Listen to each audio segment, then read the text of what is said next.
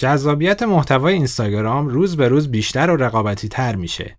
انواع امکانات برای ارسال پست، استوری، اینستاگرام TV و چیزهای دیگه وجود دارند که پیج های مختلف فرمت های خلاقانه زیادی رو از طریقشون تولید و منتشر می‌کنن.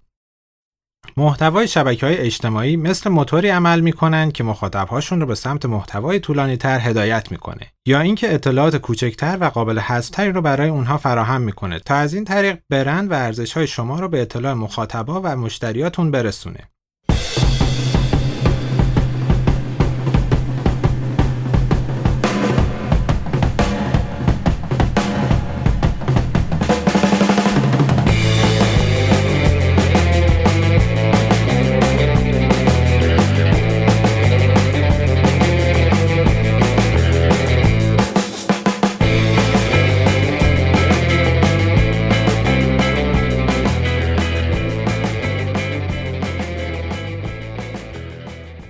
سلام وقت بخیر. به سومین قسمت از پادکست استارتاپت گوش می‌کنین.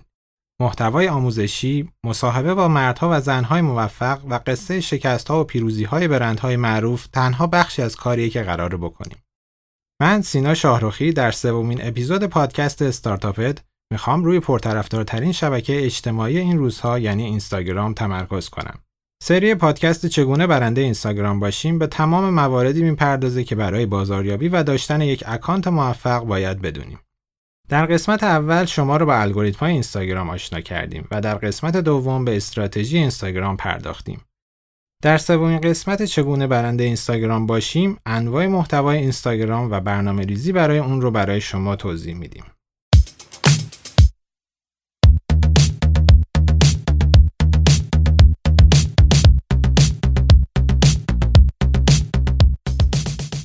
بزرگترین تفاوت بین محتوای اجتماعی و فرمهای سنتی محتوا اینه که می‌تونیم محتوای اجتماعی رو در مکانها و زمانهایی بخونیم و تماشا کنیم که خودمون به عنوان مخاطب انتخاب می‌کنیم. سه دلیل اصلی برای استفاده از رسانه‌های اجتماعی وجود داره. مخاطبها می‌خوان اطلاعات داشته باشن، سرگرم بشن و احساس کنن به دنیا و دیگران متصلن. انواع مختلفی از محتوا در رسانه‌های اجتماعی وجود داره که در کانال‌های مختلف استفاده میشن که اگر اجازه بدید مبحث رو براتون باز کنم. در گذشته محتوای متداول در رسانه‌های اجتماعی از نوع متنی بود. مثلا توییتر، فیسبوک و لینکدین های پر از محتوای متنی بودند. اما در سالهای اخیر این شبکه ها بیشتر به سمت محتوای بصری سوق پیدا کردند. سیسکو گزارش داده تا سال 2021 82 درصد از کل ترافیک مصرف کننده های IP بر روی ویدیو متمرکز خواهد بود. محتوای بصری معمولا شامل عکس، اینفوگرافی، گیف های متحرک و تصویرسازی میشه و به این موارد هم محدود نمیشه.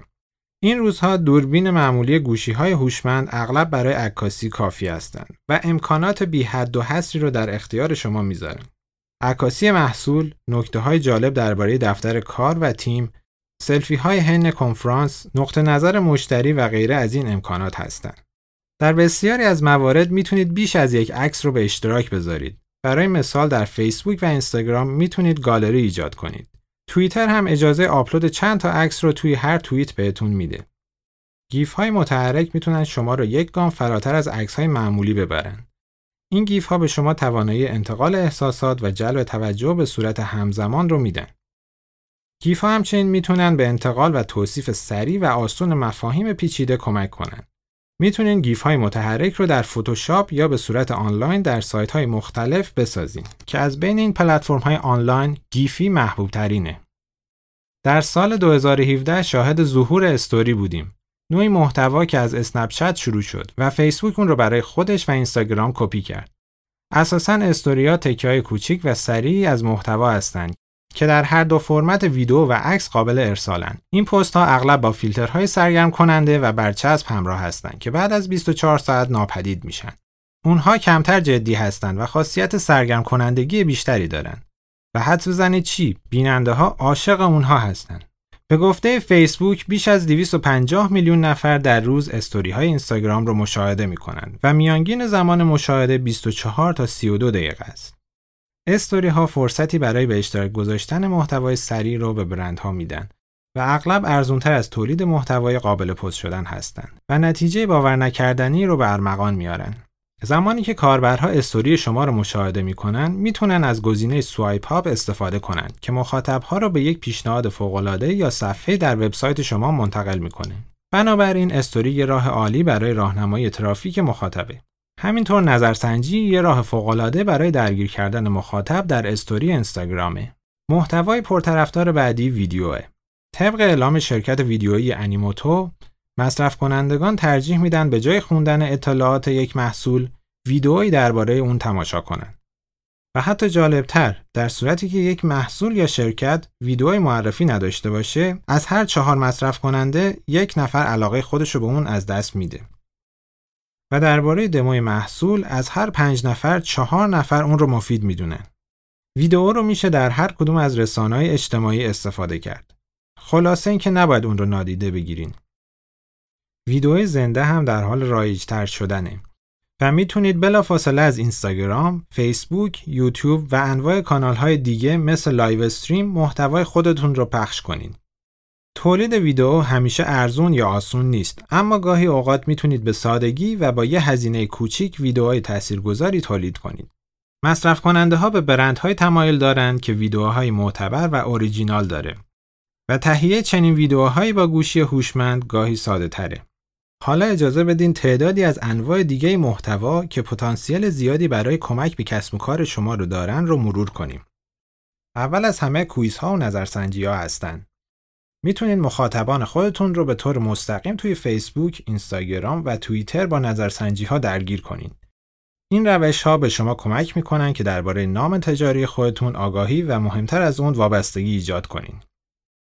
به علاوه در امتداد این مسیر به اطلاعات ارزشمندی از مخاطبان خودتون دست پیدا می‌کنید که می‌تونه در بقیه فعالیت های بازاریابی به شما کمک کنه. مورد بعدی بازاریابی در زمان واقعیه که شرکت های B2C مشغول انجام اون هستند و برای رویدادهای محلی، ملی یا جهانی که به صورت آنلاین و آفلاین اتفاق میافته محتوا تولید می‌کنن. این کار باعث میشه که نام تجاری شما بخش بزرگی از مکالمات مصرف کننده باشه که منجر به تقویت نام تجاری و تعامل یا engagement مخاطب شما میشه. بازاریابی در زمان واقعی بعضی اوقات با اسم newsjacking یا جاسوسی خبر هم شناخته میشه. انجام این نوع بازاریابی نیاز به تمرکز زیاد روی یک رویداد خاص با استفاده از گوش دادن اجتماعی یا social listening داره. در بعضی موارد می‌تونید محتوا رو از قبل پیش بینی کنید و مخاطبای خودتون رو توی مکالمه قرار بدین. مثل رویدادهای ورزشی، برنامه تلویزیونی جدید، تعطیلات یا روزهای خاص مثل روز خلیج فارس.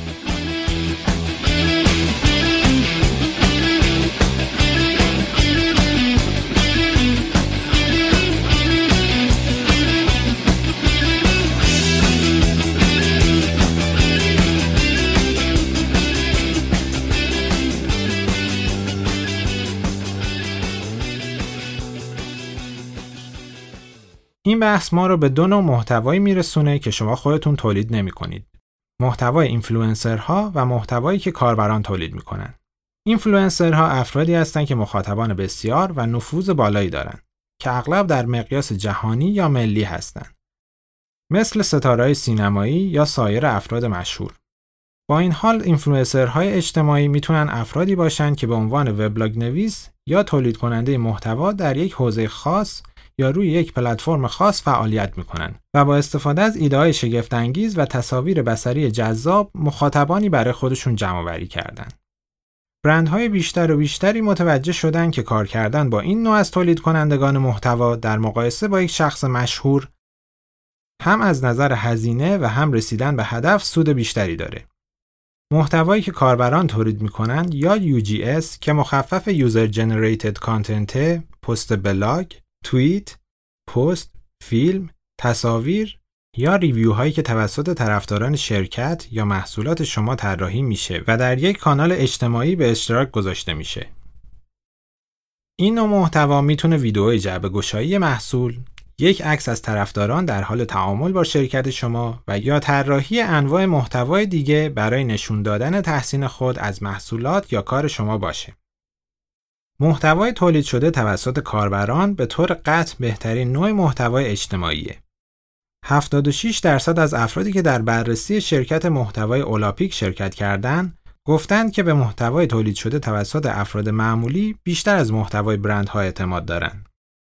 می‌تونید با طراحی مسابقه یا هدایای تبلیغاتی مثلا مسابقه عکاسی یا طراحی مخاطبان رو ترغیب کنید UGS یا محتوای کاربر بسازند.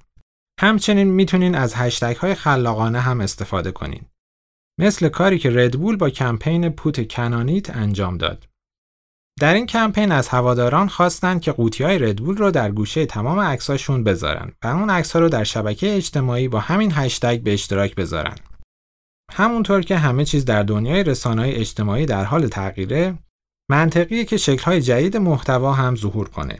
از آزمون و خطا با انواع محتوا، پلتفرم‌ها و همچنین بهترین زمان به اشتراک گذاشتن این محتوا نترسین. میلیون ها تحقیق وجود داره که نشون میده برای انتشار انواع محتوا زمان مناسب و خاصی وجود داره. با این حال چالش تمام این مطالعات اینه که الگوریتم های شبکه های اجتماعی مرتب تغییر می‌کنه. محتوایی که یک هفته خوب جواب میده ممکنه هفته بعد جذاب نباشه.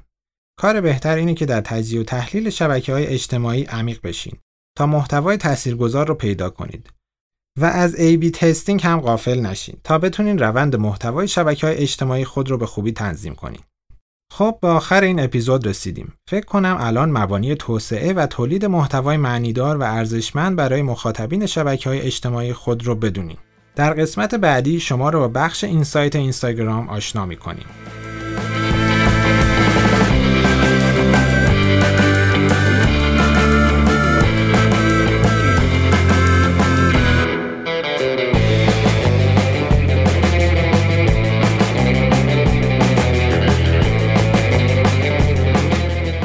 مرسی که با ما همراه بودین. می‌تونین پادکست استارتاپت رو در سرویس پادکست مورد علاقتون دنبال کنین.